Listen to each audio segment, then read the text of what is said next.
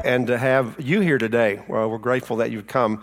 If I haven't met you, my name is Randy, and I've been off a few weeks on sabbatical and have returned, and I'm excited to jump back into things. Before I do, let me just say, Deanne's story is so amazing, and she has written 2 books. She has got several degrees. She has twin 3-year-olds, or 3-month-old, 3-year-olds, 3 little ones, 2 little ones anyway, about 3 or so. And it's an amazing story, and we could probably take all of our time listening to her, what God has taught her and how her life has changed and given her an amazing life. And we are blessed to be able to be a part of that because we've supported Refuge for Women for many years, and we have the beginnings of it right here in Kentucky, in Garrard County is where it is. So you could volunteer, get to know more about it, and certainly refer people to that if that's would be appropriate. So it's amazing, and we're blessed to be partners with them. Anyway, good to be back, and thank you all for the cards. We got so many cards last week, and we just had so much fun opening them up and reading them and just hearing your blessings and your encouragement. So thank you so much for the cards and letters and blessings, and it is really good to be back.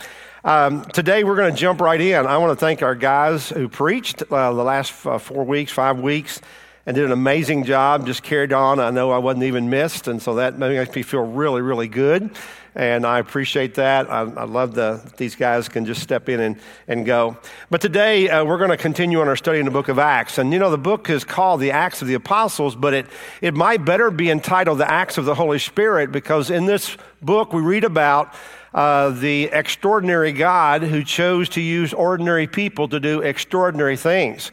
And we've already just seen some amazing things that God has done through his Holy Spirit as he stepped in to the lives of people who surrendered to Christ and began to share the gospel of Jesus Christ all around the world. And so the setting of this book, the scriptures, in the AD 30s, and it happens in a city called Jerusalem, which was the capital city of the Jewish people at that day. And by the way, we should be praying for Israel as they are in the midst of a huge war, for sure, for their very survival. But that is the setting that we look back into that culture in that time. And at that time in history, Jerusalem was under the control of the Roman Empire. They've always been oppressed down through the years since they kind of walked away from God. But at this time, the Roman Empire occupied and led in most of the known world at the time. They were the most prosperous, the largest, the most powerful nation in the world. And what's interesting is kind of a study about the Roman people is that the citizens lived lavish lifestyles. They had multiple religions, multiple gods. They had they tolerated a lot of religions, a lot of diversity, homosexuality, bisexuality, living together before marriage, adultery, child sex. All those things were practiced openly.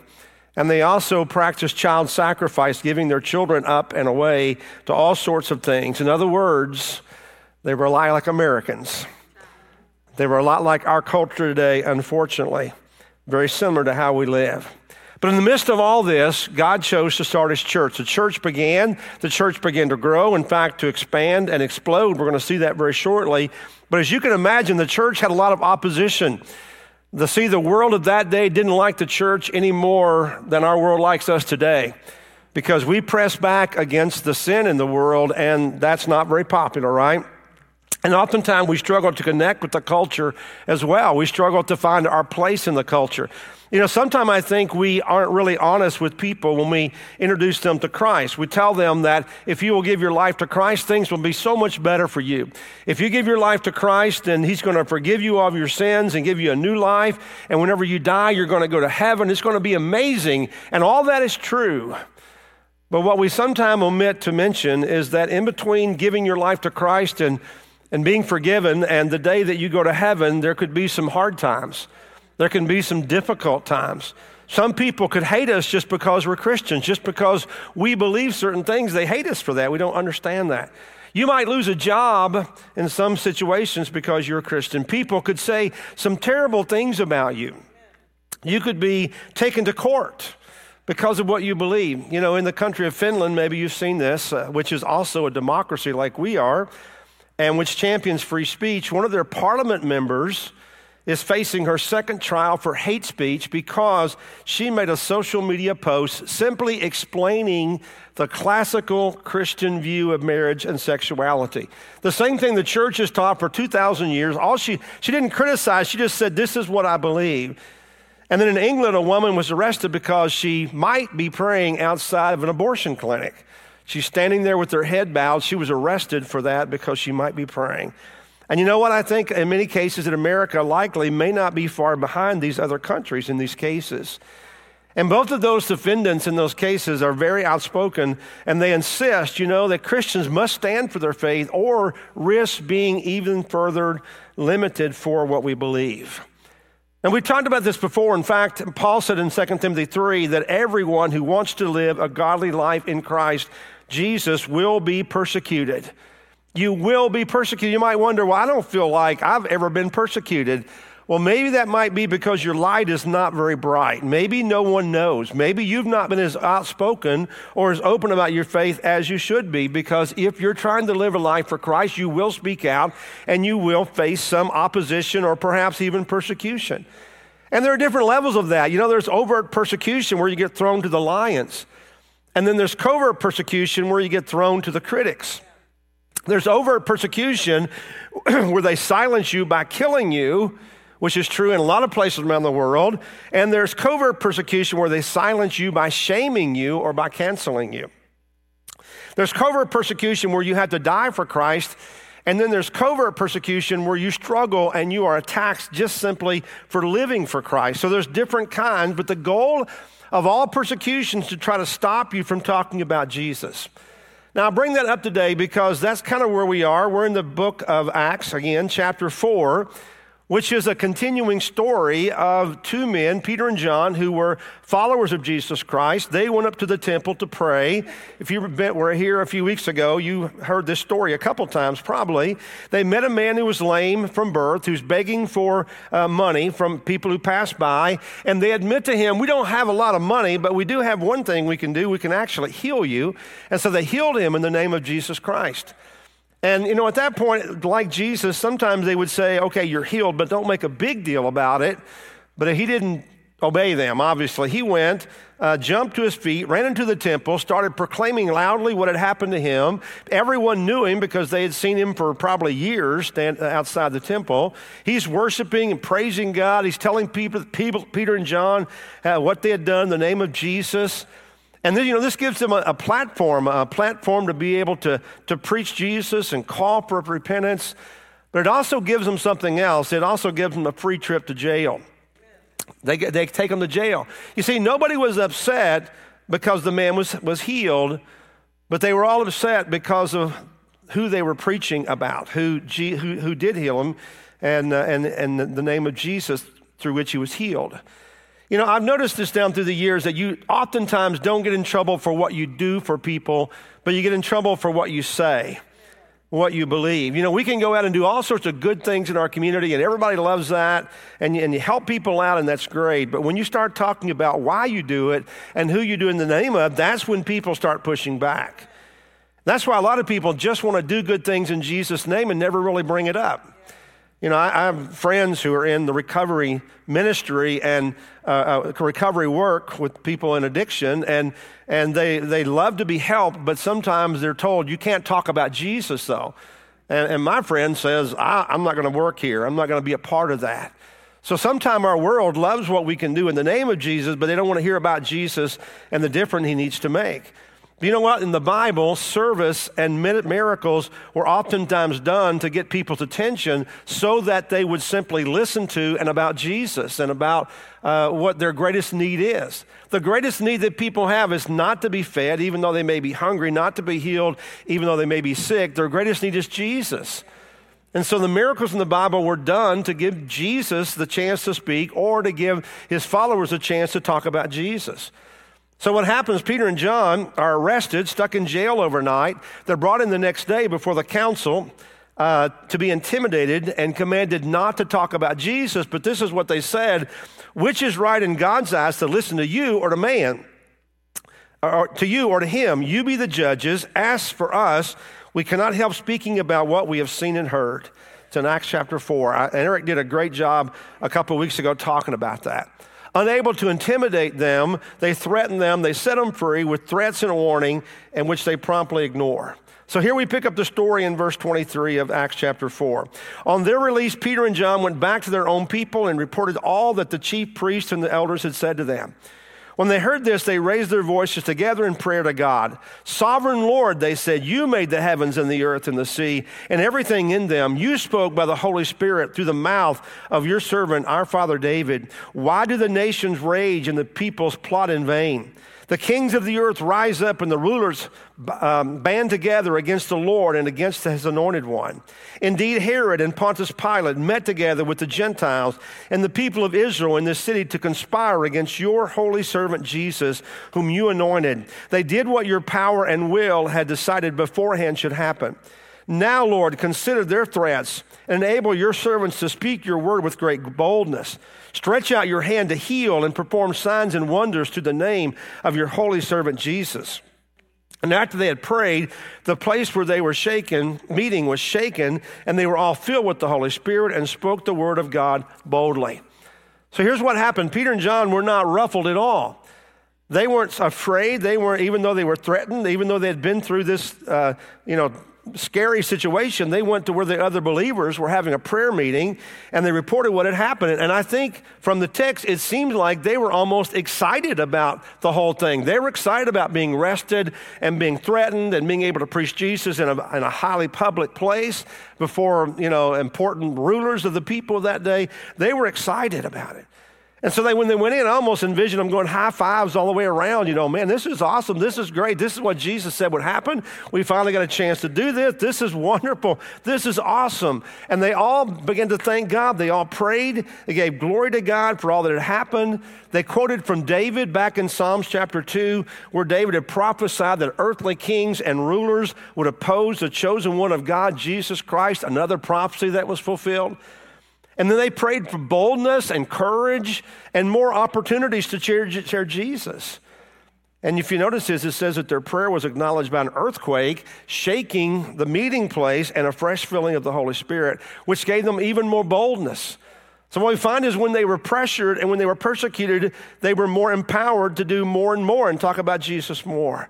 So what we kind of see here is the church is kind of getting its feet under itself. They're beginning to see what the reality is going to be of their existence and how they were going to survive. And they're learning how to deal with opposition. They're learning how to boldly proclaim the gospel, even though they're commanded not to. I think these are lessons that we need to learn ourselves. Because today, many of us are kind of intimidated by culture around us. And so the scripture kind of gives us a few principles that we need to remember. Some things we're going to kind of look through that were pulled from this text here that tells us that we still have the same mission. The mission wasn't completed, it has not been completed yet. We're still under the same command as they were to go. We're still under the same power of the Holy Spirit, and we ought to be sharing Jesus more freely, even though there may be opposition. So let's look at some of the principles here. The first thing I think that jumps out is the inspiration and authority of the Bible. They knew what they were doing, and they knew who they were doing it for. They were under a command and a mission. I think this is the biggest issue, especially of our world today. Is the Bible the inspired word of God? Can we speak it with boldness and truth? Is it reliable? And once you answer that question, then everything else kind of falls into place. There are always going to be issues of disagreement out there. There's going to be small opinion issues, but the greater issues, we believe the Bible has the authority to solve those issues and those questions. So here's kind of the bottom line that I believe, that no matter what a person might say, true Christians believe in the Bible, non-Christians don't. It's kind of a dividing line out there. We live in a world where everybody believes, or most people say they believe in God, and most people would say that they believe in Jesus, but are we living it out? Are we living that out, or are we just saying that we believe that? To believers, the Bible is not a book written by people about God, but it's a book written by God through people. This is the Word of God. If it's a book written by God, then it's above all other books, and it's not subject to our opinions. It doesn't matter what I believe. Doesn't matter at all. I can get skewed off on some weird things, and a lot of it's based on my experiences and my thoughts and my preferences, but that none of those things matter. God doesn't care what I believe. The world and the Word doesn't conform to the world. The Word doesn't conform to me. I conform to the Word. And that's so important for us to understand. If the Bible's written by God, then it's not just about God, but it's from God. It's from God. It's not a book about God that we can decide, do I like this part or not? It's a book from God to us. It's revelation, and we have to accept it as such. We believe this is the Word of God and our sole and ultimate authority. So in verse 24, they begin praying, Sovereign Lord, who made the heavens and the earth and the sea and everything in them? This is who they're reaching out to. They're under obedience to God and not to men, not human rulers. And they begin to quote his word in Psalms chapter 2, written by David, who was also led by the Holy Spirit. We'll talk about that in a moment, the Old Testament, in his day about Jesus. See, the words of David here, they are as inspired as the words in any of the Bible, the words of Jesus, the words of Paul, the words of Peter. These are the words of God. This is the Word of God. And when we understand that, we start saying, okay, we don't just pick out one little text here and we exploit what we think it might say. We take the Bible in its whole, and we understand that every word is inspired by God. Today, one of my pet peeves is when people say, I know what the Bible says, but. You know how I feel about it? I just want to stop them right there. I want to scream, stop. Anything beyond that statement is going to be wrong. I don't care what you think. I don't care about any type of logic. Anything is beyond that's going to be wrong. We don't have the right to change or deny or adapt anything in the Word of God. We don't have the right to take out the things we don't like. Our third president of our country, Thomas Jefferson, he loved the moral teachings of Jesus. He would be what would be called a cultural Christian probably in his day. He loved the moral teachings of Jesus, but he denied the divinity of God, of Jesus. And so he compiled his own New Testament. He cut out all the miracles, he cut out all the supernatural powers of God in Jesus' life, and he focused only on Jesus as a man of morals. And he called this the philosophy of Jesus. It's hard to disagree with the philosophy of Jesus, isn't it? I mean, love and kindness and grace and goodness, all those things, nobody disagrees with that. But what he cut out was the divinity part of Jesus, that he was the Son of God. He made these claims. We know that's wrong. We would condemn that, but all of us probably in varying ways do the same thing. We edit certain parts out, if not cutting out of our Bible, we edit it out that we don't like or agree with. The things that might address our own personal sin or the things that might address the people in our life that we care about. I've heard people say, well, I know what they're doing. I know the Bible says that's wrong, but they're a really good person. And that doesn't matter, does it? Doesn't matter. This is God's Word. Accepting the Bible's inspired and authoritative Word of God is our call. It's our challenge. It's described by an interesting term, and we don't use a lot of big terms because I have trouble pronouncing them for one thing, but they get confusing. But there's a big word, a big term, verbal plenary inspiration. And that's kind of describes how we view the Word of God. Verbal means the very words of Scripture, not just the concept of Scripture, but the words of God and Scripture are inspired. The Bible says all Scripture is God-breathed. So it's verbal, it's the Word of God, not just the overall concept of God. The second word is plenary, and that means the whole Bible, the whole Bible. So what that means is you can't say, well, that's the Old Testament, and we're not living under the Old Testament, so that doesn't count, right? Or that's Paul's words. They're not as powerful as the words of Jesus. That's not true. The Word of God, the whole book, all of it, every word is inspired. The word inspiration means that God inspired human writers and that they wrote with their own personalities and style. But overall, it's God's Word. It's God's Word. A lot of people believe the Bible's the Word of God, and they would argue with that, but they don't read the Bible. And what we do is we hamper God speaking to us when we refuse to read His Word. I want to encourage you, if you believe the Bible is the Word of God, which I think we all probably agree on, I want to encourage you to start reading it more and making it a priority in your life. Develop a habit of reading God's Word. So we have to understand the inspiration of God's Word. That's what they were operating under. because God had said it. God, that Jesus was his son. They believed it. They were preaching it. The second principle we see here is the presence of community, the importance of community. It says when they left the chief priests where they had been, intimidated and threatened, they went to their friends. They went back to other believers. The early church had a vibrant body, a vibrant community, and a unified community. The reality is that most people who get connected into the church remain that way, raise their families, go on and live that out. But people who do not become a part of a community, of a church family, rarely end up remaining faithful to Jesus. That's just true. It's not a judgment call. It's just an obvious fact. So we encourage each other in community. That's why it's so important to belong to a church fellowship, a church, to have a family to be a part of, and even beyond a large community, to be a part of a smaller community as well. Because community is a part of every facet of our Christian growth. We encourage each other and we help each other and we pray for each other as we grow. So I want to encourage you to find a small community within our church to be a part of. We have staff members who are committed to that, who are focused on that. That's what they do. Eric has kind of moved into that role, and he's always trying to find people to connect into groups, and we would love to have you in a group. Lori and I have been a part of many groups over the years. And we've just had a chance to be blessed by so many people. We still hold those people as some of our closest friends, because the reality is that we all need other believers in our lives, and they need us. When our world falls apart, or when we start struggling or kind of wandering, we need people who will help us pull us back together and connect us. We need those people in our lives. Peter and John had been arrested. They had been intimidated, probably the most threatening time of their life. And they just needed people to love them and support them. And so they went back to the friends and they got it. they crowded around them, they hugged them, and they encouraged them. And the third principle is that they prayed with them. That is the power of prayer. They lifted their voice to God together. A few weeks ago when we began this study, we talked about the importance of three things: obedience, fellowship, and prayer. We said that when Jesus went into heaven, he told his disciples to go to wait in Jerusalem and to pray and to fellowship together. And that's what they did. They went back to the upper room. They fellowshiped. They were united.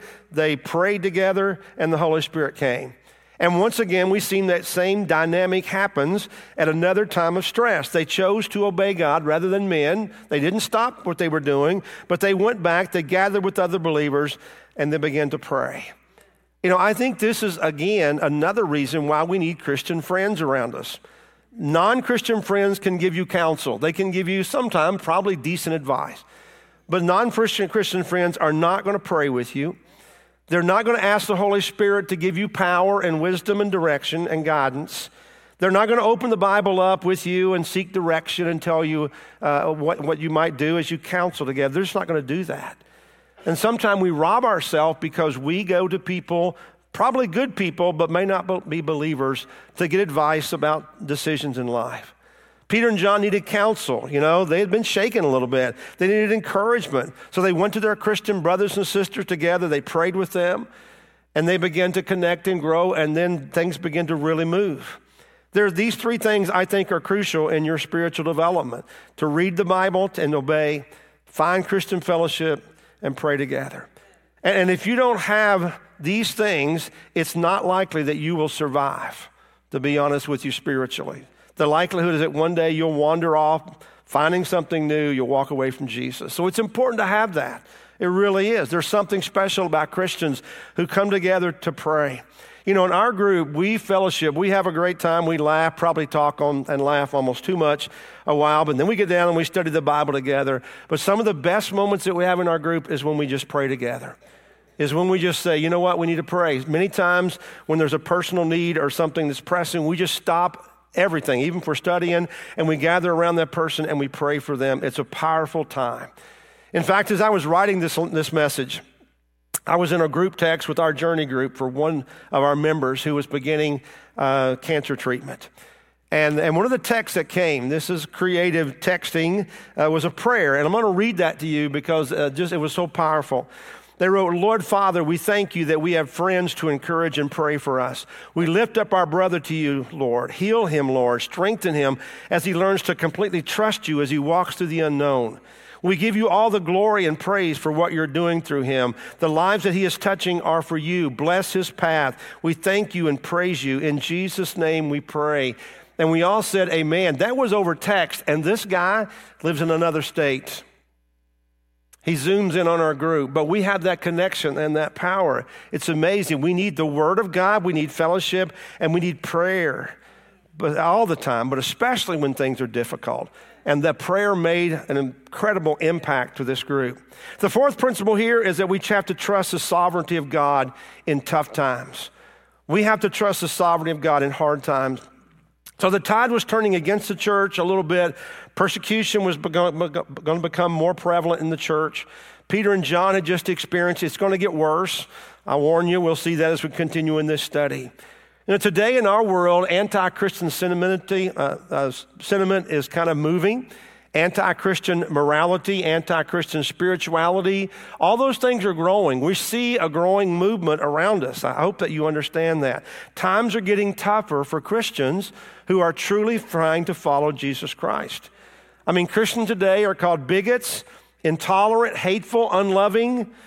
Let me ask you, can you do that with any other religious group and get away with it? No, you can't do that with anybody else. But Christians, it seems like, are open season on us and fair game in culture and throughout the media. And when it seems like the culture is moving against us, which it is, the question we might ask is, where is God in this? Where is God in this? You know, the disciples might have said, well, I thought God was going to help us and make it easy after Jesus was gone. There were no promises on that, was it?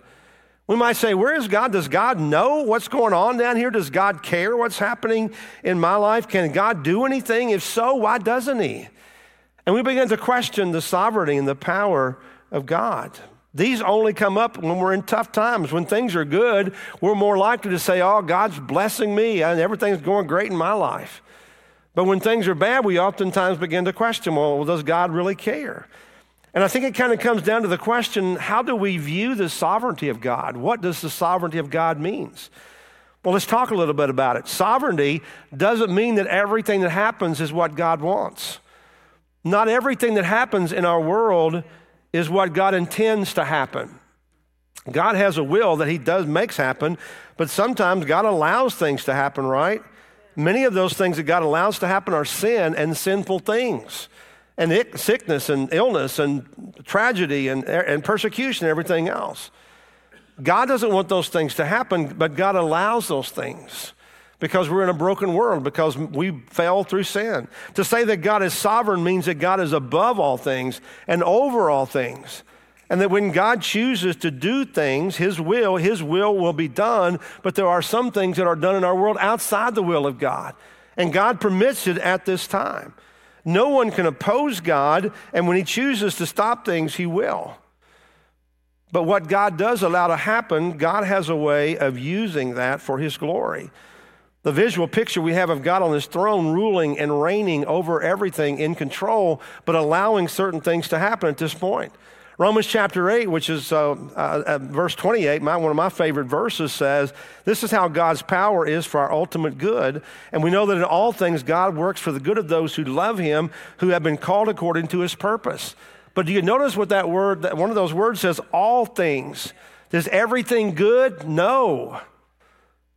No, not everything is good that happens to us, but God works in the good and the bad for his glory.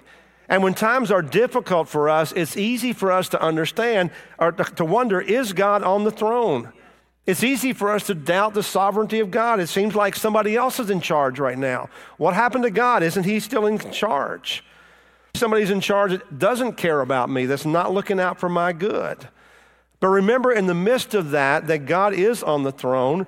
And look at a time when things were horrible, when it seemed like God was powerless, the time that his son Jesus Christ was crucified. That's when you might say, well, where was God at that point? We might wonder why God didn't stop that. You know, in fact, it's in Acts 4, in this the scripture we read, it lists some people who thought they were in control and who thought they were sovereign that day. He talks about Herod and Pontius Pilate. Remember the trial of Jesus before each of those two. Together with the Gentiles, those who were wicked, the Roman Empire. The people of Israel who conspired against Jesus, that was the Jewish people, the rulers. So you got all these people, the human rulers and the pagan power and the evil, wicked religious leaders of that day. They all made a plan to get rid of Jesus. They thought they were sovereign. They had it under control. They had a trial. They thought they got to decide who lived and died that day. But they weren't in control, were they? Scripture says they did what your power and will had decided beforehand would happen. God was in control. God was just allowing them. They were doing God's will for him. Even though it broke God's heart to see his son die, it was God's will being played out again, which was prophesied in the past. The people were responsible, but God was still sovereign. You know, today, when people do things that God doesn't want them to do, then God can oftentimes use them as a part of his predestined plan.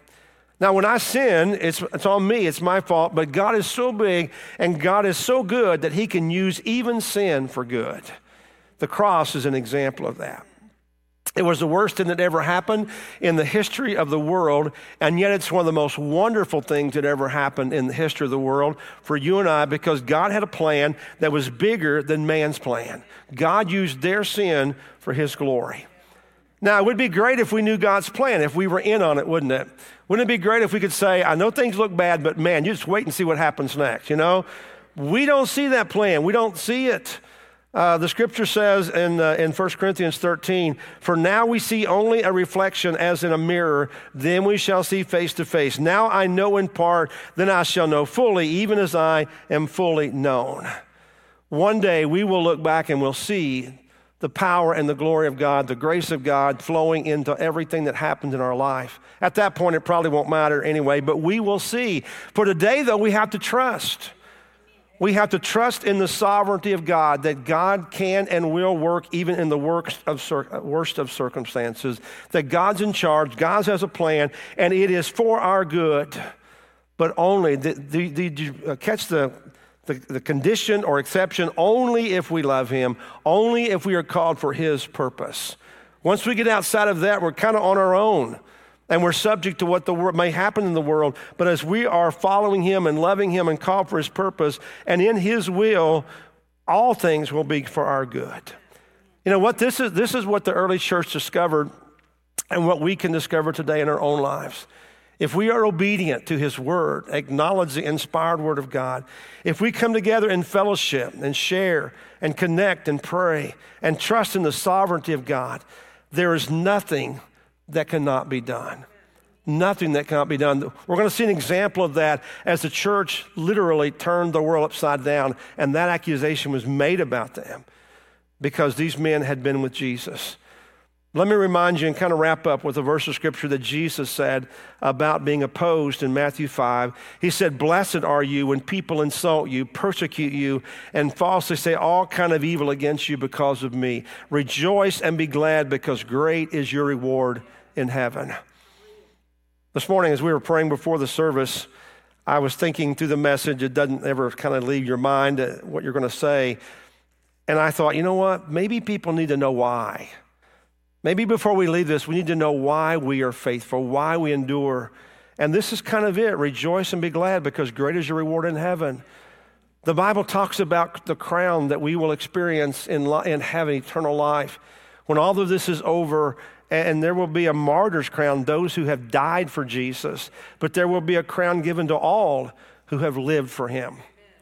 And that would be my challenge for you this morning. My challenge to say, guys, we got to keep in mind that God's still in control no matter what, and be faithful to him no matter what. And in the middle of all that, we preach Jesus. We speak Jesus. That's what we're all about. In just a moment, we're going to have a time of response. I'm going to be up front. Others will be up here as well. If you want somebody to pray with you, or you want to just come up and pray on your own, we give you the chance to do that. But guys, let's pray for the message to go out. The title of this series is Sent. We are sent. Let's remember that we're not just blessed, we are to be sent into the world.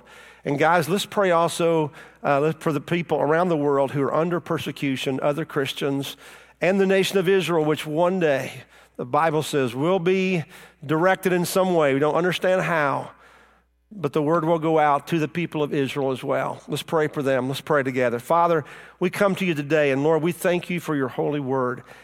God, as we read through this scripture, we're just inspired and we're encouraged and challenged and motivated to live for you, to be sent ourselves. God, may the message never grow old. God, may we never just categorize this as something that happened 2,000 years ago, but God, may we see that we are sent today and may we be on mission. Lord, I pray for your people this morning around the world who are struggling, who are under persecution. Father, remind them of the reward that's before them. Father, I pray for the people who are being unfairly targeted today. God, may they receive your grace and your mercy. And Lord, more importantly, may some of these events turn them to you.